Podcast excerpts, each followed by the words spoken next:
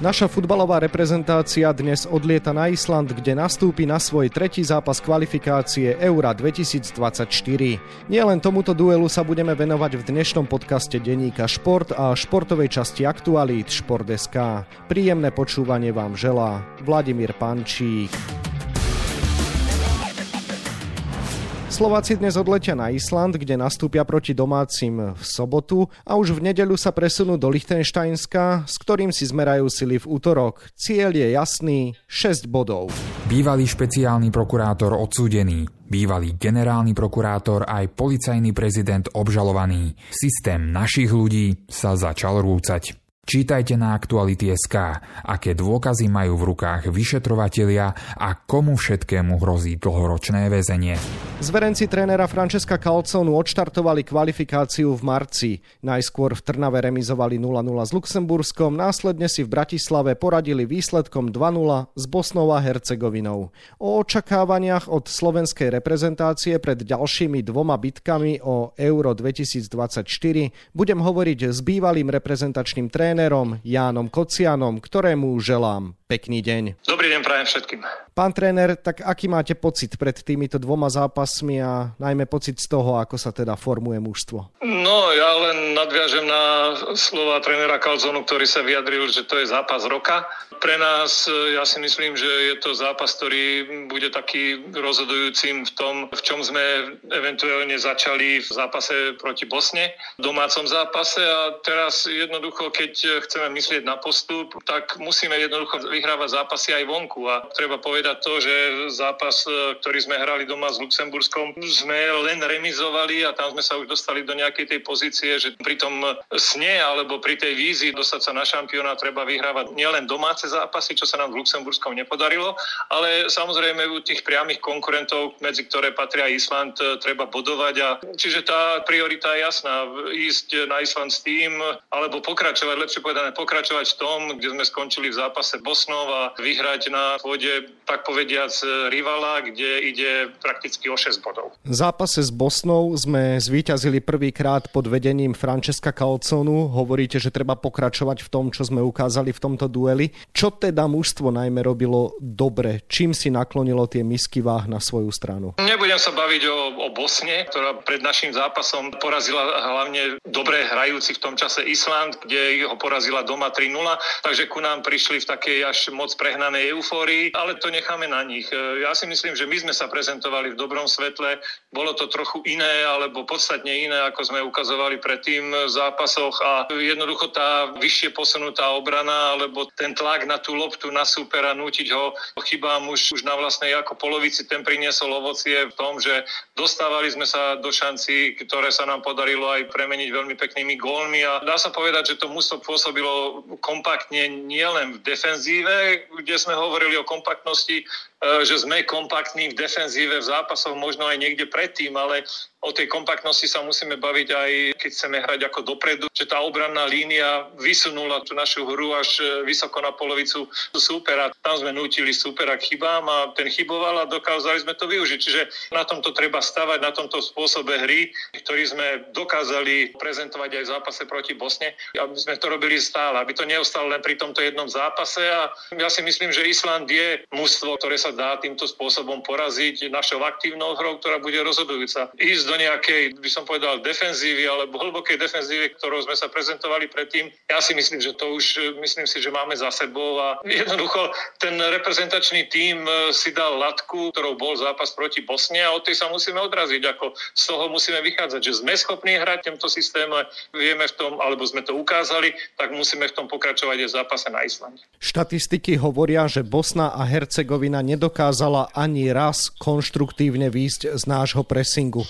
To znamená v praxi, že mužstvo si už osvojilo herný štýl trénera Francesca Calconu? Neviem, či už e, si to osvojila v tomto zápase, sme to naznačili, že sme toho schopní. Je to dlhodobý proces. Nejde tam jedine o ten systém, ako chceme hrať, ale celú tú filozofiu. Filozofiu mám ja myslím trénera Calzonu. Tá, tá sa jednoducho dostáva pod kožu nie tak rýchlo možno, ako sme výsledkovo očakávali, ale boli tam už náznaky toho, čo chceme hrať a treba to potvrdiť aj, aj teraz. Čiže jednoducho pokračovať tej začatej robote a ono sa to prejaví potom aj na výsledkoch. Tak ako to bolo proti Bosne, ja si myslím, že keď by sme predvedli taký dobrý výkon po tej taktickej stránke, tak si myslím, že sme schopní poraziť aj Island na ich pôde, hoci nebude to jednoduché. Povedzme si pravdu, že Island tiež, nechcem povedať, že má nôž na krku, ale sú v podobnej pozícii, ako sme my. Jednoducho tie domáce zápasy kvalifikácií, ktorá je veľmi krátka a náročná, treba doma vyhrávať a Islandenia budú pod tým nejakým tlakom toho neúspechu tiež, ktorý mali predtým v zápase, zmenili do toho trénera, takže je to na nás ako ten systém, ktorý si myslím, že už veľká väčšina tých hráčov alebo tú víziu, ktorú tréner Kalzona má, majú už v sebe. Treba to len pretaviť alebo ukázať na tom ihrisku na zápas. Spomenuli ste zmenu hlavného trénera na islandskej lavičke. Myslíte si, že to je veľká komplikácia z pohľadu prípravy pre náš realizačný tím? Tak e, keď si pozrieme len trošku tie výsledky v Islandu v roku 2022, tak e, tie neboli dobré. Ako bolo tam príliš veľa prehier, či už to v zápasoch, alebo aj v Baltic Cup, ktorí tam ako hrali priateľských zápasov. Čiže tá zmena tam bola ako prirodzená. Jednoducho Island je v podobnej situácii, ako sme my. Mali tam obdobie, kedy sa dostali ako na šampionát, kedy boli takou nejakou veľkou neznámou premústva v Európe a prezentovali sa vojským spôsobom hry. Jednoducho tá generácia skončila, došlo tam k budovaniu nového mužstva a tie výsledky už neboli také, ako by si predstavili. Čiže majú teraz nového trénera Harejdeho, ktorý trénoval predtým či už Norsku alebo Dánsku reprezentáciu, takže tie skúsenosti na jeho strane sú. Myslím si, že to má svojím spôsobom vplyv na hru Islandu, ale ja si myslím, že veľké zmeny tam ako nenastanú, lebo ani Island nedisponuje takým veľkým a vysokým počtom hráčov. Samozrejme, dojde tam nový impuls nového trénera, s tým treba rátať, ale veľké zmeny nejaké taktické si myslím, že tam ako nebudú a, ja si myslím, že naši analytici, ktorí tam pri mústve pracujú, dokážu dať mústvu tie informácie, ktoré budú pre nich tie najlepšie a z ktorých budú môcť vyťažiť čo najviac, aby boli pripravení na supera. Ale ešte raz hovorím, že bude to viacej o nás. Keď si len porovnáme tie hrácké kvality, ktoré sú na našej strane, čo sa týka individualít, tak e, by sme toho supera mali prečiť. Ale Island zdobí súdržnosť, zdobí kolektív,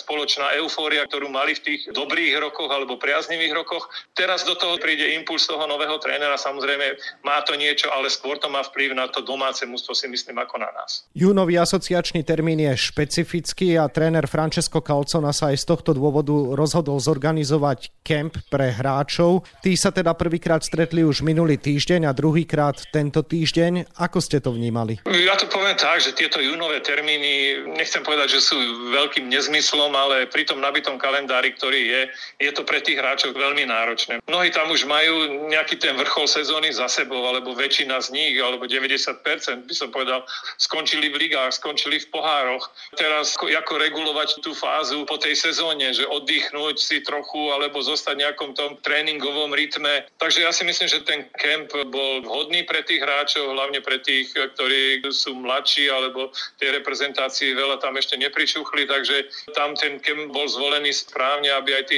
noví hráči spoznali nejakú tú filozofiu reprezentačného kolektívu, filozofiu trénera nového, takže to bolo všetko v poriadku. Dobre, objavili sa tam mená, o ktorých sa dá tam ako diskutovať, ale to je všetko vec a kompetencia trénera Calzon. On sa pre tie mená rozhodol takto, takže jednoducho ja si myslím, že ten kem bol správny a určite, že z toho budú čerpať tí hráči, ktorí sa aj nedostali potom do tej ďalšej, by som povedal, zápasovej nominácie, že budú z toho čerpať budúcnosť. Chýbajú nám pre zranenia viacerí hráči, medzi nimi aj dôležité postavy ako Lukáš Haraslín, Ondrej Duda, Láslo Béneš, ale spomenúť by sme mohli aj Adama Zreláka či Ladislava Almášiho. Je to veľká komplikácia pre realizačný tým? No, z tých, ktorých ste menovali, mi tam najviac chýba Lukáš Haraslín, ktorý sa prezentoval aj v zápase proti Bosne vo veľmi dobrom svetle a jednoducho v Sparte mal tiež veľmi dobrú sezónu a bol ťahuňom nielen v Sparte, ale aj v tej reprezentácii v tom poslednom zápase. Dá sa na neho tam ako spolahnuť.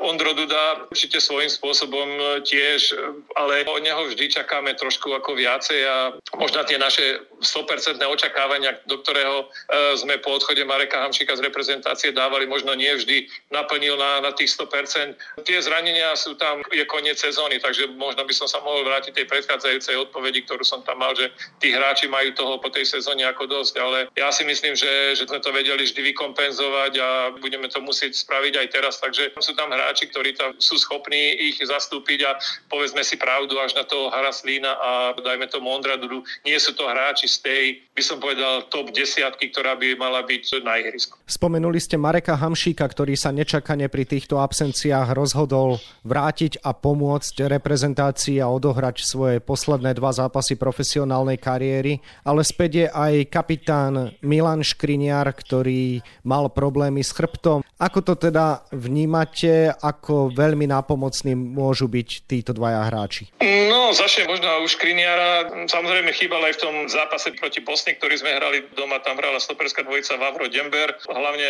u Vavra tam bol zápas, ktorý mu vyšiel, ktorým sa pýta do tej zostavy, čiže ja si myslím, že stoperská dvojica by mohla zostať Vavro Škriniar, ale konkrétne ku Škriniarovi samozrejme bude tam možno badateľný ten výpadok zápasový, ktorý za tie posledné mesiace tam mal, ale ja si myslím, že svojimi skúsenosti a svojou kvalitou nám v tomto dvojzápase bude veľmi môcť pomôcť. A ja verím, že je natoľko ako pripravený, že hlavne po tej tréningovej stránke, že to zranenie má už za sebou a je v plnej tréningovej záťaži. Čiže by bolo veľkým luxusom, keby sme takú personu ako Milan Škriňar momentálne je, aby sme ju nevyužili, aj keď tam tá menšia zápasová vyťaženosť bude normálne badateľná, ale ja si myslím, že tu sa dá vykompenzovať tým jeho prístupom, aký Škriňar k má. Čo sa Mareka Hamšika týka, bol som s tým ako prekvapený. Samozrejme, že jednoducho, keď už raz poviete, že je koniec, tak je koniec, ale jednoducho Marek, e, ako ho ja poznám, ako poznáme vlastne všetci, on nikdy reprezentáciu neodmietol, či už to bolo aj nejaké, by som povedal, také odpúštenie nejakých tých e, krkolomných termínov, ktoré tá reprezentácia niekedy ako mala. Nikdy nepovedal nie, vždy prišiel, vždy chcel reprezentovať a, a jednoducho on sa cíti v takej dobrej fyzickej pohode, že nemá problém odohrať e, tento dvojzápas a ja si myslím ale, že najpodstatnejšie je to, že tam tréner Calzona, že on bol ten prvým iniciátorom, ktorý dal jeho meno do hry futbalovému zväzu a jednoducho teraz cíti, že aj ten tréner Calzona potrebuje nejakú tú pomoc a Marek sa na toto dal nahovoriť. Je to dosť neštandardné riešenie, ale ja si myslím, že to všetko vyjde a Marek tomu svojimi schopnosťami, skúsenostiami a futbalovou kvalitou má čo dať. Takže ja si myslím, že to bolo riešenie, hovorím, dosť neštandardné aj pre mňa, ale snáď to všetko dobre dopadne. K tomuto neštandardnému riešeniu reprezentační tréneri pristúpili aj preto, že zdá sa definitívne skrachoval vzťah Francesco Calzon a Vladimír Weiss mladší. K tejto téme bolo už povedané veľmi veľa, napriek tomu váš pohľad. Neviem, z ktorej strany začať. Určite, že keď tréner Calzona prichádzal do reprezentácie na Slovensku, tak si nechal o tých hráčoch, ktorí hrávali, určite porozprávať to svoje, lebo profil toho hráča poznáš z tých zápasov, vidíš, že na tých zápasoch vidíš, vidíš ho, keď už aj nie osobne vidíš ho ako na videu, a, ale určite, že sú rozhodujúce aj tie nejaké charakterové vlastnosti toho hráča a ja si myslím, že tí informátori, ktorí dávali nejaké tie informácie o jednotlivých hráčoch pri reprezentácii, tak e, pri Vajsikovi jednoducho tie informácie boli zrejme ako dosť negatívne, z čoho vychádzal aj tréner Kalzona, ale toto všetko sa dá prelknúť nejakým tým osobným stretnutím. A ja ľutujem len toho, že tréner Kalzona nenašiel odvahu sa stretnúť s Vladom Weissom. Ten rozhovor by bol medzi štyrmi alebo medzi šiestimi očami, aj keď by tam musel byť nejaký ten prostredkovateľ. V tomto si myslím, že by bol najlepšie fungoval Marek Hamšik, ktorý tou futbalovou retorikou by bol prispôsobil svoje rozhovory medzi Kalzonom a Vladom Weissom čo najlepšie a čo naj, by som povedal, tou futbalovou retorikou. Tomu to nedošlo a to je, ja si myslím, najväčšia škoda. Lebo aj ten tréner Kalzona by tam bol videl tú oduševnenosť Vlada Vajsa, ktorý pre tú reprezentáciu bol a je. Možno, že ešte aj bude niekedy ochotní dať všetko. Tak, ako to robí v Slovane, myslím si, že by to bol určite spravil aj pre reprezentáciu. A toto, keby bol tréner Kalzona spravil, určite by ten názor na toho Vlada Vajsa, ktorý mu bol len sprostredkovaný, zmenil. Čiže tam bola z môjho pohľadu dosť taktická chyba trénera Kalzoneho, že k tomuto stretnutia, k tomuto rozhovoru nedošlo. Lebo keď sa bavíme o tých futbalových vlastnostiach, Vlada Vajsa do tej reprezentácii tam patrí. Ukazoval to celú sezónu a hlavne pri tej neúčasti tých hráčov, ktorí sme spomínali pre predtým, možno by ani tomu krkolomnému riešeniu s Marekom Mamšikom ani nebolo došlo, že by na tomto poste fungoval Vladovajs. Je to dosť, by som povedal, kauza, ktorú sme nepotrebovali a ktorá sa dala vyriešiť možno jedným alebo viacerými stretnutiami, ale osobnými stretnutiami, lebo cez telefón, aj keď sme v takej tej modernej dobe, že všetko si vypisujeme, všetko riešime ako cez telefón, no nečudujem sa Vladovi Vajsovi, že keď ten tréner mu nezavolal vlastne celý čas a predtým a nenominoval ho vlastne ani na ten prvý kemp, kde mu jasne ako naznačil, dobre, nerátam s tebou, chod na dovolenku, máš po sezóne, odohral si, ja neviem, 55 zápasov, alebo koľko ten Slovan ako odohral a Vajsik bol tým ťahuňom. Keď toto vlastne tá nominácia ako neprišla, už potom, keď e, viacej menej bol ten tlak na trénera Kalzonu, že nemám tam Dudu, nemám tam Beneša, no čo teraz, ako, no dobre, tak e, skúsim zavolať tomu ako Vajsikovi. Ja si myslím, že nebol to ako práve ten najlepší spôsob, ako sa na neho dostať, lebo ja hovorím jedno, že všetko treba riešiť osobne a medzi štyrmi očami a tam by sa toho bolo vydiskutovalo určite veľa a aj ten tréner Kalzona si myslím, že by bol prišiel na to, že tie veci, ktoré o Vajsovi mu dali nejakí tí informátori, neboli až tak správne a, a určite by si bol ten názor na toho Vajsika zmenil a bolo by to lepšie pre všetky tri strany. Kalzonu, Vajsa aj pre slovenskú reprezentáciu. Pán tréner, posledná otázka na vás sa bude týkať hráčov, ktorí v reprezentácii sú. Tak teda hovoríte, že máme na to, aby sme zvíťazili na Islande. Kto by mohol byť ten motor toho úspechu? Kto by mohol z vášho pohľadu o tom rozhodnúť? No, ja si myslím, že tá zostava, tá sa tam veľmi ako veľa meniť nebude. Svoje tam e, zohrajú defenzíve, ja neviem, Škriniar, Vavro, Hansko, Pekarík, Kucka, Lobotka. Ja si myslím, že ten trojuholník bude znovu doplnený Marekom Hamšíkom.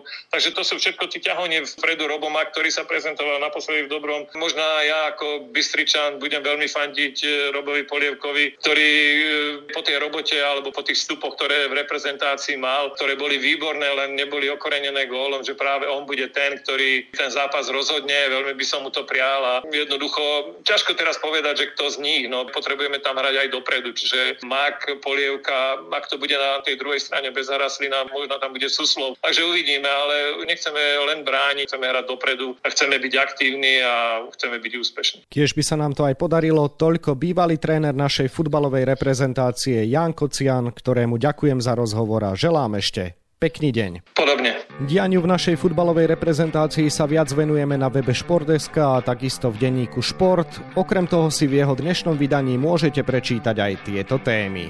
Futbalisti AS Trenčín odštartovali prípravu na ďalšiu ligovú sezónu pod vedením nového trénera. Aké očakávania má od pôsobenia pod Čákovým hradom srbský kouč Ilia Stolica, v ktorého životopise nájdete aj angažmán v Partizane Belehrad?